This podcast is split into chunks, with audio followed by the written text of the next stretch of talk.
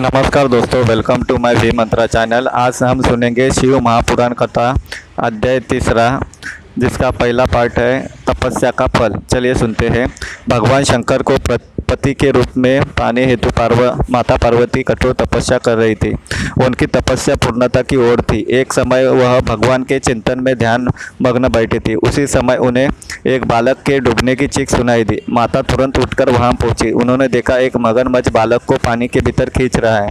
बालक अपनी जान बचाने के लिए प्रयास कर रहा है, तथा मगरमच्छ उसे आहार का बनाने का प्रयत्न कर रही है। करुणामयी माँ को बालक पर दया आ गई। उन्होंने मगरमच्छ से निवेदन किया कि बालक को छोड़ दीजिए, इसे आहार न बनाइए। मगरमच्छ बोला, माता, यह मेरा आहार है। मुझे हर छठे दिन उधर पूर्ति हेतु जो पहले मिलता है, उसे मेरा आहार ब्रह्मा ने निश्चित किया है। माता ने फिर कहा, आप इसे छोड़ दे। इसके बदले मैं अपनी तपस्या का फल दूँगी। ग्राह ने कहा कहा, ठीक है। माता ने उसे समय संकल्प कर अपनी पूरी तपस्या का पुण्य फल उस, उसे ग्राहक को दे दिया।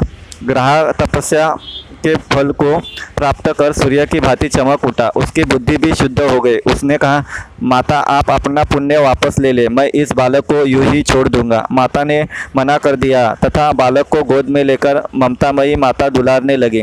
बालक को सुरक्षित लौटाकर माता ने अपने स्थान पर वा, वापस आकर तप शुरू कर दिया। भगवान शिव तुरंत ही वहाँ प्रकट हो गए और बोले पार्वती अब तुम्हें तप करने की आवश्यकता नहीं है। हर प्राणी में मेरा ही वास है। तुमने उस ग्राह को ताप तप का फल दिया, वह मुझे ही प्राप्त हुआ। अतः तुम्हारा तप, फल अनंत गुना हो गया। तुमने करुणावश द्रवित होकर किसी प्राणी की रक्षा, अतः मैं तुम पर प्रसन्न हूँ, तथा तुम्हें पत्नी के रूप में स्वीकार करता हूँ। कथा का सारांश यही है कि जो परहित की कामना करता है, उस पर परमात्मा की असीम कृपा होती है। जो व्यक्ति असहायतों की सहायता, दयालु, प्रेमी, करुणाकारी होता है, ईश्वर उसको स्वीकार करते हैं। यह कथा शिव पुराण में उल्लेखित है। इस प्रकार ये पाठ खत्म होता है। अगला अध्याय, अगले पाठ में लेके आऊँगा। Please follow my channel thank you